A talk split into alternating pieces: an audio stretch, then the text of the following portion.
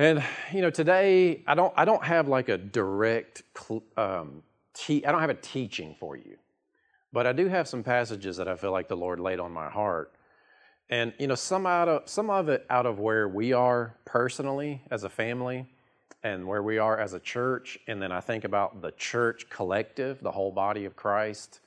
You know, think nothing feels normal right now. You know, there are some things that feel normal.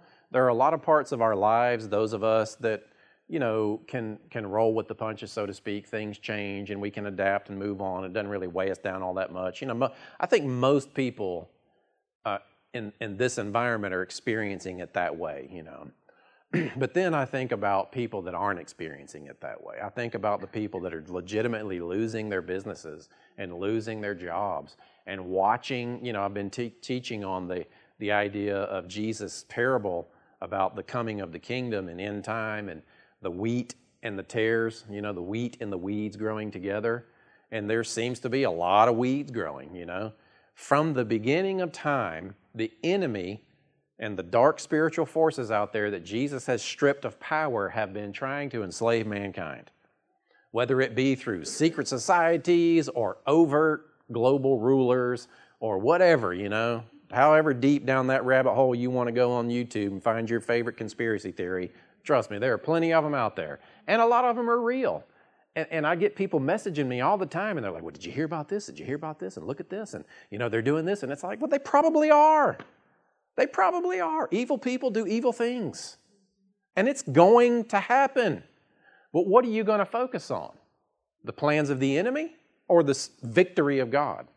Which one do you want filling your mind and your heart? It's not that we stick our head in the sand and ignore that stuff because there might be things that we have to do and make decisions and deal with that kind of stuff, right? And, and if it becomes overt and obvious, then we talk about it openly. Right now, you know, we, we just, we're just watching and see, just watch and see. Pay attention, keep your heart sensitive to the Holy Spirit, keep sin out of your life so that your heart is soft toward God. You know, that's one of the biggest reasons to stay out of sin. It destroys your relationship with God. Not on God's end, on your end. God's looking at you going, oh man, I really, I've set you free from that already. You don't have to struggle with that stuff. I love you. This is who you are. I've, I've, I've removed the penalty of what you're doing, and I've given you healing and righteousness in, in Christ. Live worthy of it so that you can enjoy our relationship and experience the power of being saved rather than constantly struggling with guilt and con- a sin conscience, right? That's why you live free from sin. And there's plenty of grace. There's way more grace available than there is opportunity for sin. We just don't know necessarily how to choose and assimilate grace. It's like you got the apple or the brownie. Which one you going for? You going for the brownie? Maybe not. You go for the apple. I know. I'm going for the brownie. You know, it's like sin or grace. Which one you want? Which one do you want producing fruit in your life? It's a choice. Amen? That has nothing to do with where I thought I was going today. So I'm trying to calculate.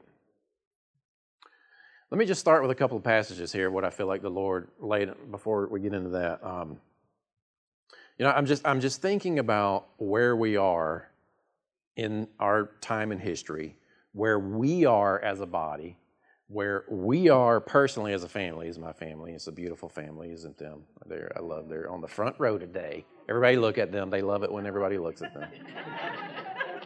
Reese might need a pillow, but we're good to go. There was a bust. Sorry. Which, by the way, Reese leveled uh, varsity as a sophomore on the shotgun team this year, so praise God. We just had state down in Savannah, and he hit all enough uh, goals to be on the varsity team. So that's pretty cool, exciting for him. Um, don't mess with Reese. so all, all of this is rolling around in my head, and I do have a clear ending to this, but I'm kind of trying to land a few different planes at once because I, will tell you what. Here's what's going on with me. Let me just start there. This is our second Christmas without mom, but last year, you know, you're in shock that first year. Those of us that lost people close to us, you know, that first year, you're, you're kind of just in shock. and you don't really realize it, and you, you know, you kind of get through it. But this year, it's like, oh man, you you feel it coming. You know, you feel it coming, and so you you you you have to process through that, and then you realize I've been a little bit ignorant of what people go through. You know what I mean? Because a lot of us don't know the pain of losing someone that close. You know, it's just it's an age thing. You know, you get to a certain age and then you start experiencing those kinds of things. And and it's like I pray that as the church lives more, we become more sensitive and more aware to what people are actually going through. It's very easy to be just in our own worlds and our own bubbles. And I'm not trying to be I'm not trying to beat us up. I'm just trying to call us into this realm of the church on the planet is God's strategy right now to bring people to Jesus for healing and comfort and peace. And the joy that we walk in in the face of those kinds of things is a testimony to people that don't have hope. Those of your loved ones and friends and coworkers that don't know Jesus and they don't have hope and they what can you imagine going through life without Jesus? I mean, what do you do? I've preached a bunch of funerals and I just think about that every time. I know that I, I know that there are people sitting in those congregations that don't know Jesus. And it's like, man, I just want you to know, you know. But we on the body, we on this planet have an opportunity as the body of Christ to show people, you know, the love of God. So I think about that missing mom. I watch my brother struggling with this kind of stuff, who's you know kind of alone in the process we get calls a lot. You know, Adam could probably tell you how many. I don't know, but there, there's a lot. There's a lot of people that are paying attention online and that email us. And this is not a woe is me. Please trust me. We're good. Uh, but I want to give you some insight about the kind of ministry that we get to be involved in, and then call us all to it collectively into our own into our own spheres of influence. Because there are people struggling that need you to be joyful so that you have something to give them. Now, I'm not talking about a codependent relationship where you are the Holy Spirit for them. I'm talking about where you are processing through whatever it is that you're processing through in such a way. You know, I think of Andrea. Andrea's writing songs that bring that are a testimony to other people about Jesus. You know, I mean, praise God for the joy of the Lord that you know, Andrea, because it is inspiring to watch you, even though our hearts are broken with you you know. And one day she's going to get up here and testify, and it's we're all going to go through an entire box of Kleenexes. But it's like, praise God, because that little girl is dancing in heaven. Can you imagine her first Christmas in heaven? She gets to literally say, "Happy birthday to Jesus." Whew. Sorry, just kind of hit me on that. So I'm thinking about this one woman too who watches our, our messages online and she's been you know listening to the podcast and she's actually a supporter of the ministry. She doesn't have a church that focuses on the new covenant, so she calls this place her church. And so last December, December 5th, I just spoke to her a couple days ago, so it's fresh in my mind. But last December, um, her husband had a stroke. Basically, the whole right side of his body's she's not using the word paralyzed, but he can't really use it. So they've had to put him in a nursing home since December last year. Can't really move. He's got the brain fog from the stroke. And so she was going in. They're trying to figure out how they're going to take care of him and what life is going to look like for them, you know? And so then COVID hits. And so since March of this year, she hasn't touched him. She hasn't actually been able to physically go into the nursing home to be with him. And then I think about the thousands and maybe millions of stories of, of, of, that type of thing going on. I know this sounds dark and heavy, but it's the reality of the world. And remembering what our assignment is on this planet, right? So I think about her. And so what she does is every day she goes to the nursing home and stands outside the window and calls him and looks inside the window to him sitting in there in the wheelchair. And, you know, can you imagine? I mean, trying to lift him up and pray for him or just connect in some way. Well, so now she's sick, and so she can't go down there. She's, you know, seasonal stuff acting up. And I'm, I'm like, man, I'm thinking about that. I'm thinking about people like that while I'm praying before service and while I'm preparing these messages during the week. I'm thinking about what people are going through. And I, and, I, and I think we all really think about that on certain levels. We're all part of the body of Christ, right? I mean, I'm I'm looking at Donna, you know. I'm thinking Michael is having a blast up there, but we miss him. You know, we miss people. Tomorrow's the first anniversary. Wow. Yeah. So so last year, that first Christmas, you're just in shock. This one's probably harder, as it is.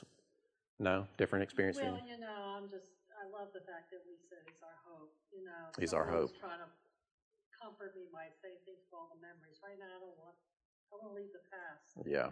I want to go forward. Amen. And yeah, he's having a blast. He's having a blast. He he'd exit when, before all this mess happened. And It would be, it would be him.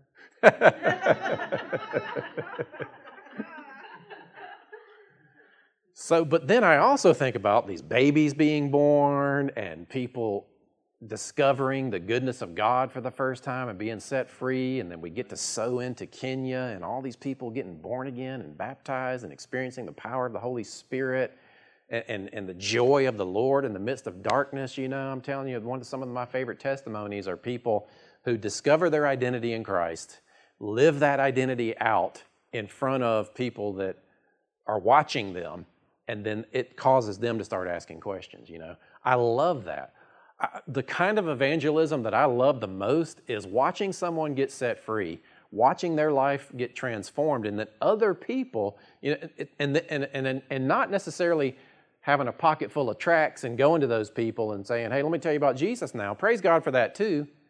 But it's like they change. The, the, the fruit of god in their lives shows people. That's the most powerful testimony that we have is how we walk through things. You know, Jim, I'm looking at Jim. Praise God. Show Jim a little bit of love. He's back with us and just went through surgery. Jim's laying in the hospital.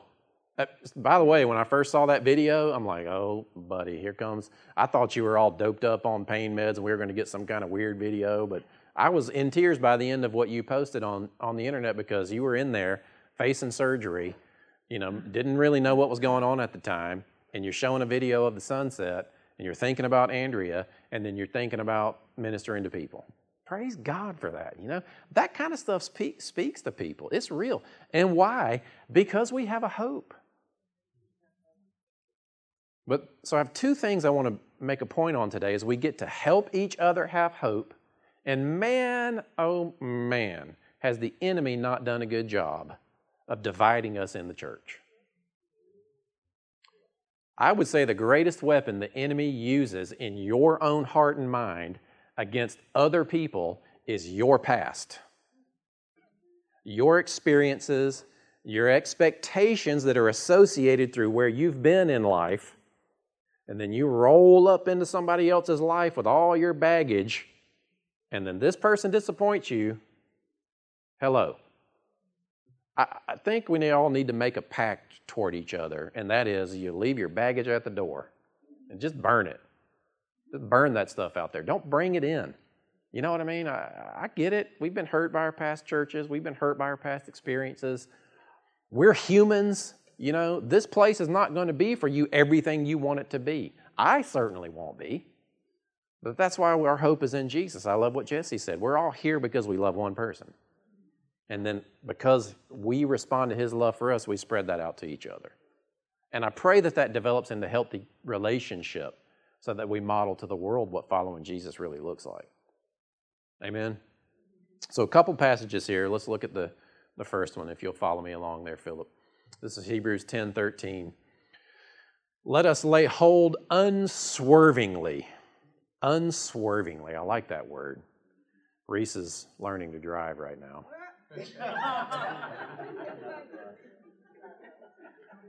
He's like, I came to church, I sat in the front row. We drove last night to pick him up a hamburger. Unswervingly was not in the vocabulary that night. only once, only once. It was dark and raining, so I, you know. Anyway, let us hold unswervingly to the hope we profess. So what's the hope? You know, this is the hope that we have is the gospel. The gospel is the power of God unto salvation. Amen. Hey, Chris, will you bump that air down one? I see people getting sleepy. Let's freeze it out in here. Uh, is it warm? You a little stuffy? It's stuffy in here. Yeah, we'll cool it down. Uh, so, all right. Hebrews 10 23. Let us lay hold unswervingly to the hope we profess, for he who promised is faithful. And let us consider how we may spur one another on toward love and good deeds. Now, go, go back to that for a minute. You know, you, you're hearing somebody tell you stories about their in laws or their spouse or their kids. What kind of stories are you going to tell them? What, what are you going to spur them on to? To deepen the hurt and the pain or good works toward that person? That's one of the most difficult things that I encounter is when people call me and they're complaining about somebody that they have justifiable reason to complain about, and then I'm telling them, when's the last time you prayed for them? Are you going to give up on them? I mean, what do you want me to do? You want me to crawl in the ditch with you and commiserate and say, just go ahead and destroy it? Or do you want me to give you some hope? Because there's always hope. I don't care what the situation is. What are we going to be for people? Are we going to be commiserators or are we jump down in there with them or are we going to lift them up? In a, in a real way, you know what I mean? In a real way that's like, no, I, I really do have hope that Jesus can change anything. It might not change, but I have hope that it can. You know, Jesus said, in this world, you're going to have tribulation. Not everything's going to work out the way you want it to.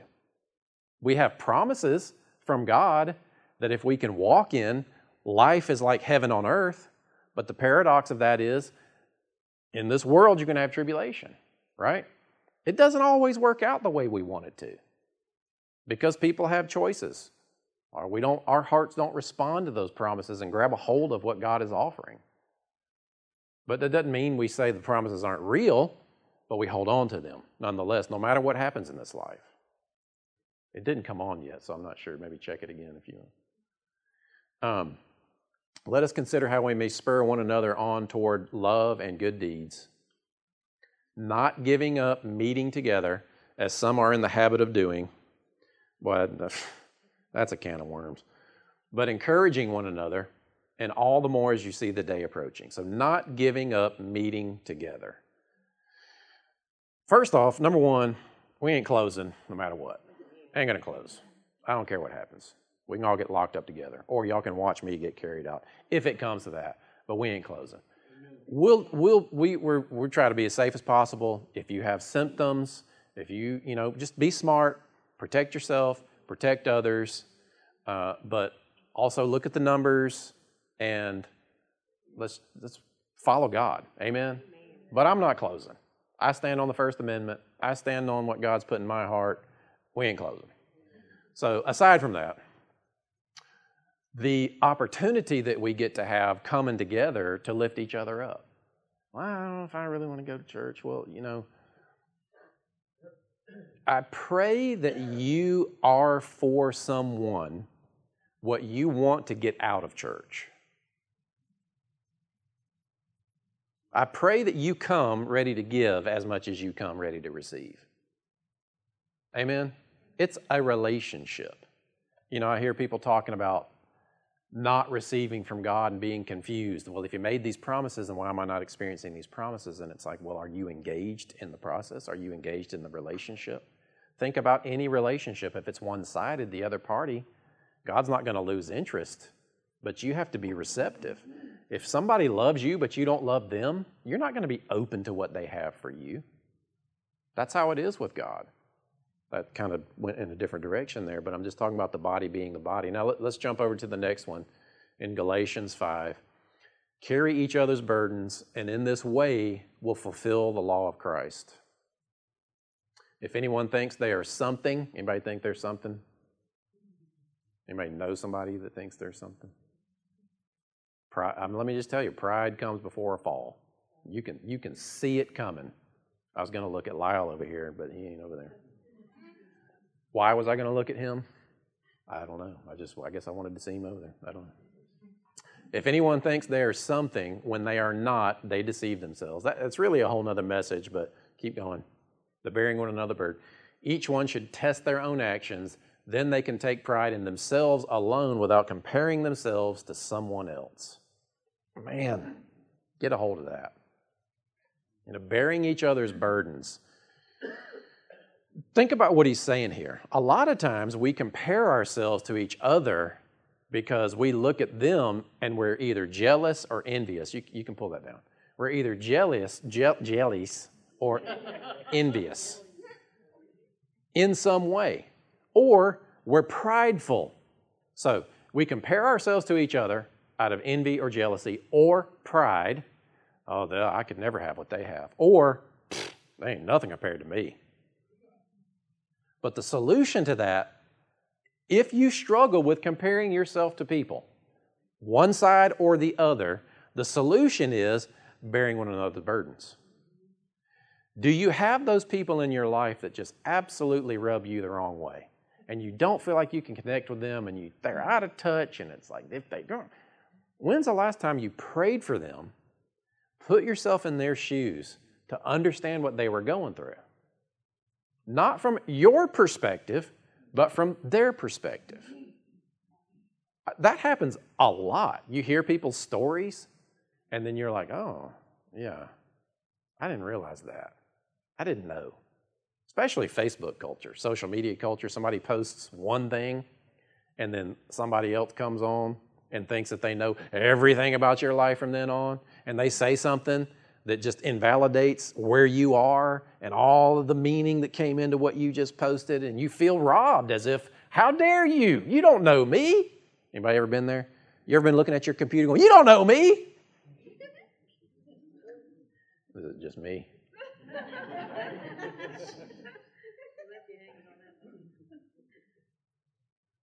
Bearing one another's burdens, identifying with other people taking yourself out of your own mindset and looking at them. You know, that, that's Jesus.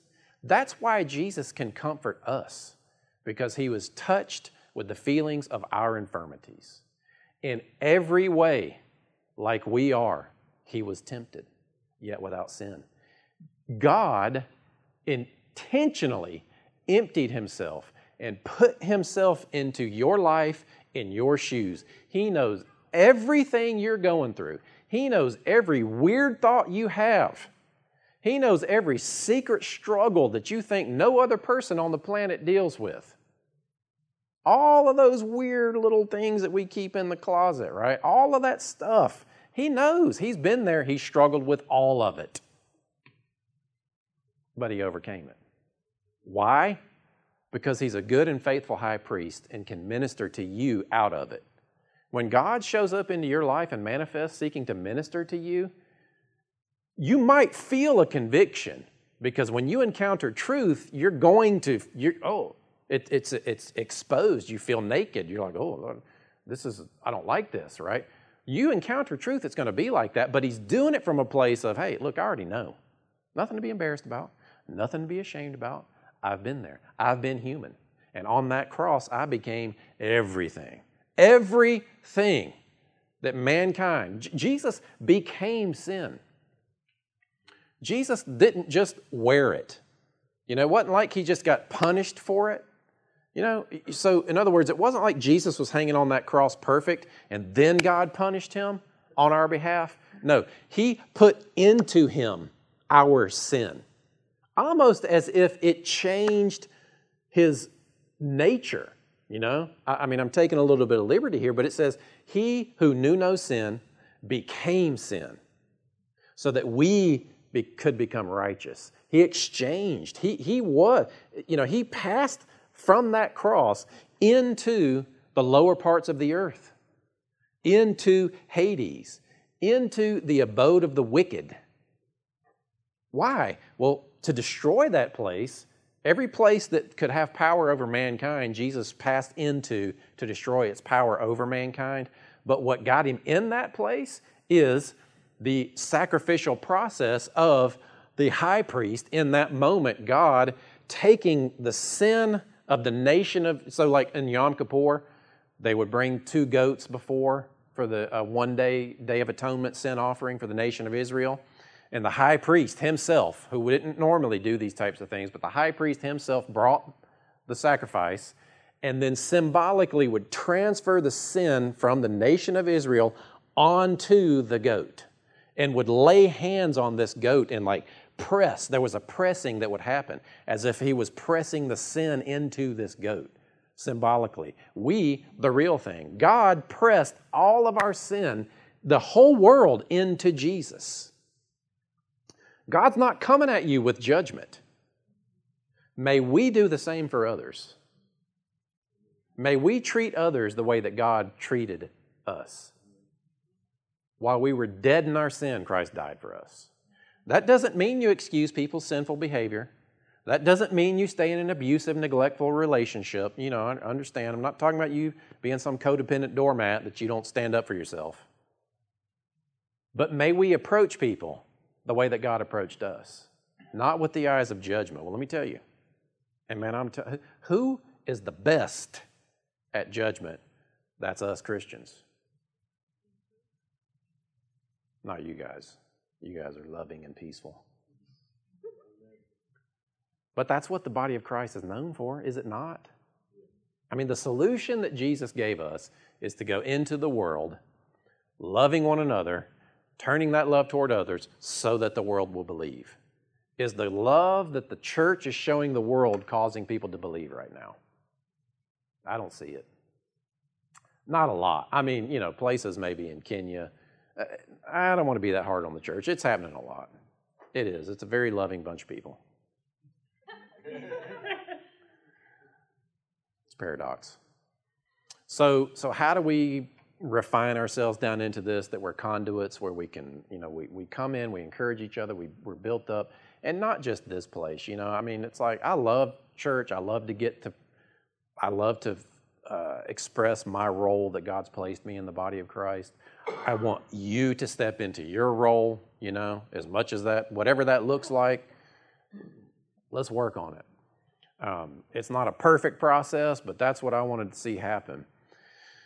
But then, how do you refine? How do you keep your heart protected and guarded? How do you how do you not get hardened by the the corporatism that you see with Christmas and the the, the, the, the rigged elections that you see. I'll just say it. The, the, the, the, the control and the, ah, you know, it's like we should look at that stuff and say, eh, it makes sense. It's the world doing what the world does.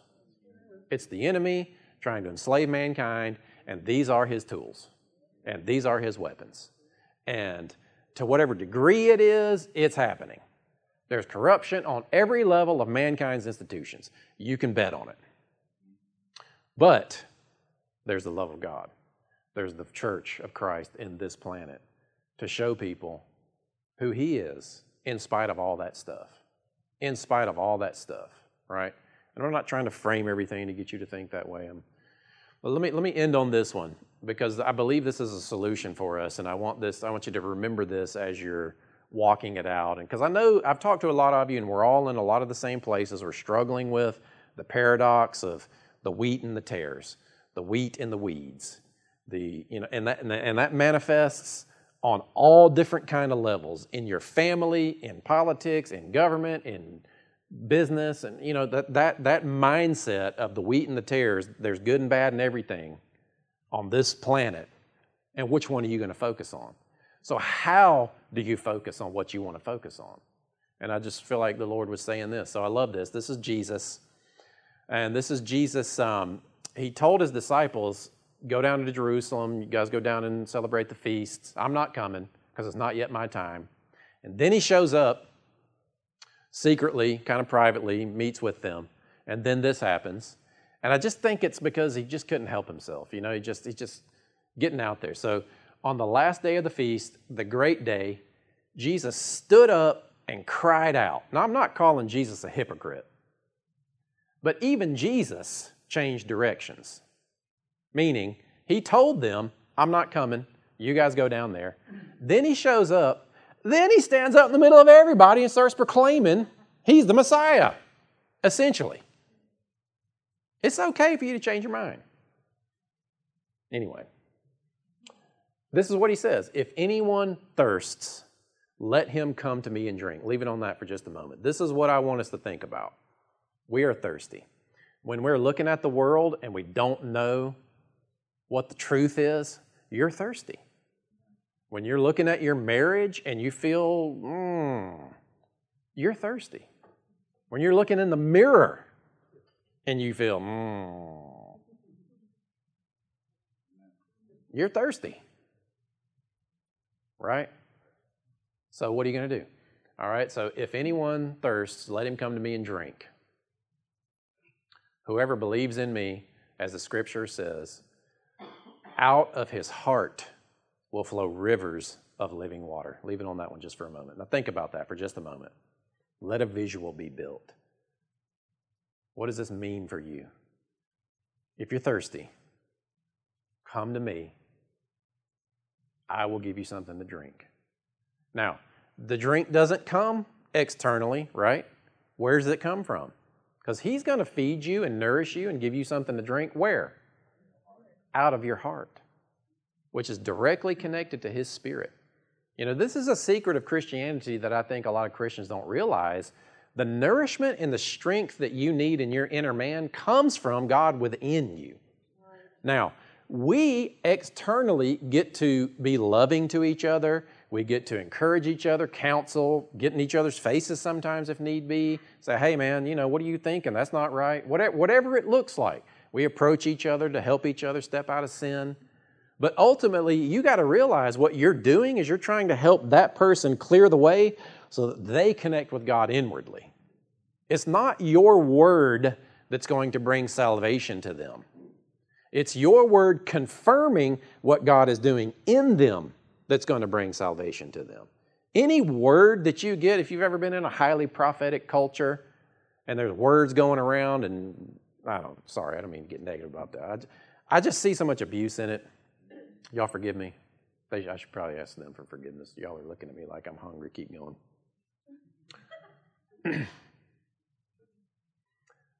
you are not the Holy Spirit for people. It's not up to you to fix people's problems. But it is up to you to be loving to them and tell them the truth. You, we can't, we don't have the luxury of just checking out. Well, God will take care of it. Well, maybe He wants to take care of it through a seed that He's going to plant through you. It's, it's just, it's so simple, but we take ourselves out of the, out of the way. Like, you didn't do this, but I'm just making the point about Jesse sat there and it's like, you know, I just got this word, feels like it's for me, but it ministered to us, right? The one thing that you said, I will never forget that. We're all here because we love one person. Honestly, I will never forget that. That is so powerful. So, whoever believes in me, as the scripture has said, out of his heart will flow rivers of living water. Now, can you turn your heart to Jesus to the degree that rivers of living water flow out? Do you know how to do that? When do you do it? a lot of times what we do is we struggle with sin or somebody offends us or we get all tweaked out about something we watched on the internet or we you know we watch the media or politics right now there's plenty to rob and steal our joy or you have a burden of what watching what other people are going through and experiencing can you turn your heart toward him you know i, I imagine it as if there's water inside of you and your heart has to align to where that water is going to come out of and then it's released. It's not you're looking for God. God, send me some rain. God, please show up. Where are you? God, send revival. God, go over there and touch their hearts. Like, no, look, internally. What if every single Christian on the planet turned their heart toward the Lord, were strengthened in that moment from Him, and then moved toward the world out of that, out of that river of living water? That's the reason we don't know how to experience the joy of God. That's the reason we sit in depression and something externally has to happen. We either turn toward the bottle or we watch something we shouldn't watch or we go hang out with people that are not good for us or we waste money because we're looking for these externals. It's like, no, what you need is that river of life that comes out of your heart. And the condition of your heart is going to determine the degree to which you allow that river to flow into your life. Meaning, the condition, how receptive are you to God's Word? Which is why you got to constantly plant the Word in your mind, in your, in your mouth, speaking that Word. You know, we talked a few weeks ago. Get a Bible app that plays and listen to it. If you're not sitting down and reading it every day, that's okay. Read it as much as you can, but listen to it also. Just keep it active and alive. Keep that seed in there. Keep the ground toiled or tilled up, you know, so that you're letting that spirit flow. You're not hindering what the spirit wants to do through you. And I think there's one more passage on that one. Now, this he said about the Spirit, and this is just right after the one about rivers of living water coming out of your heart. Now, this he said about the Spirit, whom those who believed in him were to receive. For as yet the Spirit had not yet been given, because Jesus was not yet glorified. But we have the Spirit. Do you have the Spirit? Which, by the way, you don't get born again and then at some other point got to get the Spirit. That's not the way it works. You get born again, you get all of God. Now, whether or not you yield to the, the baptism of the Spirit is your choice.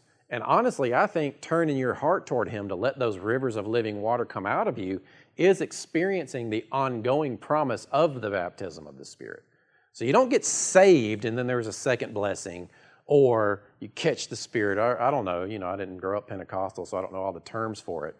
But the, if you if you said yes to Jesus, God has joined Himself to you. His Spirit is in you, in full. You are complete in Him. The fullness of the Godhead bodily dwells in Jesus, and Jesus is in you. Therefore, the fullness of the Godhead is in you, in essence, in spirit. Anything that you ever need from God is already in you because God is in you.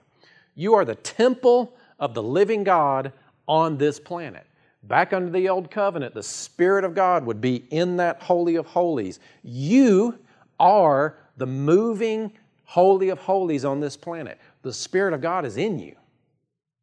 God did a work in you with the blood of Christ to remove that root of sin from you, put in a root of righteousness within you, and give you a new heart that knows how to commune in that area, knows how to have a relationship with that Spirit rather than relate to it from a legalistic, law based perspective. Yes, we endeavor to live worthy and righteously of what we've been given, but the work is finished. So when you're dealing with life and when you're dealing with people and you're dealing with all that stuff, do you know how to stop? I'm going to lay down my judgment. I'm going to lay down my worry. I'm going to lay down my fear. I'm going to turn toward the Spirit. And then, however it happens for you, maybe mystical, it may be practical, whatever, that's the, the joy that you get to experience of working it out. But God is pouring His love into you, out of His Spirit, in you so that you will experience strength in your inner man to bring you to a place of wholeness that nothing in this world can take away from you, especially in this season right now. And it's in you. And I pray that we remind each other that it's there and that we're encouraging to one another and that the body of Christ wakes up and realizes that's our greatest weapon. And Love and encouragement is our greatest that's the greatest gifts you can. I mean, you know, you think of 1 Corinthians 10 13. If I can do all these things, if I can discern all mysteries and all these things, but if I don't have love, then I'm nothing. I don't want to be a nothing church. I want to be a loving church that, that, that, that waves his banner of truth, that knows how to. Sh- I, want, I, want to see, I want the whole body to see how powerful we are because we know how to yield to his spirit within inside of us in a real way. Now, for you, it might mean you take a particular scripture, and I'm thinking about Bethany. Bethany had these cards when she was giving birth, had these promises written out on it, and she would take those and read them while she was giving birth. And, and it's like, I could feel the power in it. She showed me, I was flipping through them and I read them. I'm like, man, this is something real that she did. She's going through giving birth without medication, and what she did was look at the promises of God and flip through them. Wow. That's not just a Christian cute little exercise that you stick a sticky note on your on your mirror. That's that's for real. Can, can we do that? Can we yield to the written word of God to the point that it becomes a living word of God for us and rivers of life flow from our hearts to sustain us? Amen. Praise God. So I'm done. But I'm thinking, happy birthday, Linda, right? You just had a birthday. Happy birthday, Linda.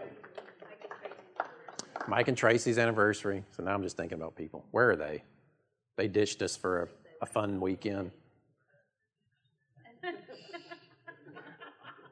this is what happens is like their Norton's flowing, and then when I'm done, the, my brain falls out.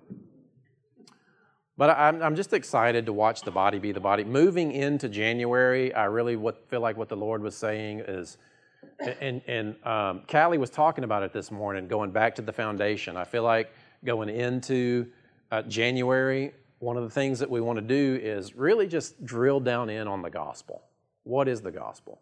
And we have, I, w- I would love for everybody to read the gospel of peace.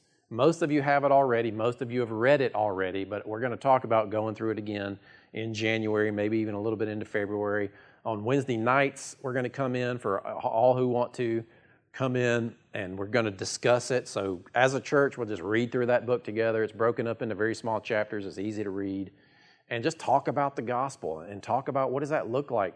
I, I want to be so rock solid in my knowledge and understanding of the gospel so that when I when God taps on my heart to minister to somebody, I can give them the gospel. I love watching those Ray Comfort, The Way of the Master videos where he just walks people through. And ultimately, I do things a little bit differently, you know. But anyway, he's got his thing. He's led way more people to Jesus than I have, so it's working for him. But anyway, I just want to be, I want, and I want us to be so solid on the gospel that we're ready to have an answer and a word and a relevant meaningful response that we know the scripture that supports the gospel. And, and so that'll be the first part of the year, January into February. And then, like I said, come in on Wednesdays and chat about it and read it together. It'll be good. So we have a bunch of those books. We'll start pulling those out. If you can't afford it, we'll give you the book. It's, it's fine. Um, those people watching online, you can get it on Amazon if you want to do it with us. I don't know if we're going to live stream the Wednesdays or not, but all right, let's stand up. Let's just put our attention back on the Lord. Father, we thank you so much for the opportunity. We thank you for salvation. We thank you that in this season we get to remember your plan, what you did for us. You became a human, limited in every way like we are, yet without sin, entered our humanity so that we could enter your divinity. We are co heirs with you. You have made us great and precious promises so that we could be partakers of your divine nature. What a promise, Father. And as we experience that, we, we stay focused on the fact that you live inside of us. Father, we are committed to letting your Spirit strengthen us inwardly so that the world doesn't drag us down, but then we can be a light in this world also. I give you my, may, let this be your prayer. I give you my heart and I give you my life to be used by you to be a spreader of your gospel in this earth in every situation. In every situation, I want to be ready and receptive to be used by you to plant even the tiniest gospel seed, even the tiniest gospel seed, and then trust that your spirit will work from there. Oftentimes, people have not heard the gospel, and we want to be agents to give them the gospel. Father, we are committing to you know, it feels like 2020 was the year of bad news. I say 2021 is the year of good news. In that, we're going to spread the gospel. Amen. We're not going to spread the COVID, we're going to spread the gospel. Father, I speak life and blessing over every single person in this room. I thank you that your spirit is giving life to our physical bodies. Father, I thank you that you are teaching our immune systems to function the way that they were supposed to function. Father, I thank you that you're leading and guiding us in dietary choices for what each one of us need, because that's part of the process that we we apply wisdom with our food choices. We apply wisdom with our emotional choices. We apply wisdom with our finances. Father, thank you that we glorify you in our choices. Thank you for health and life. In Jesus' name, in Jesus' name, amen.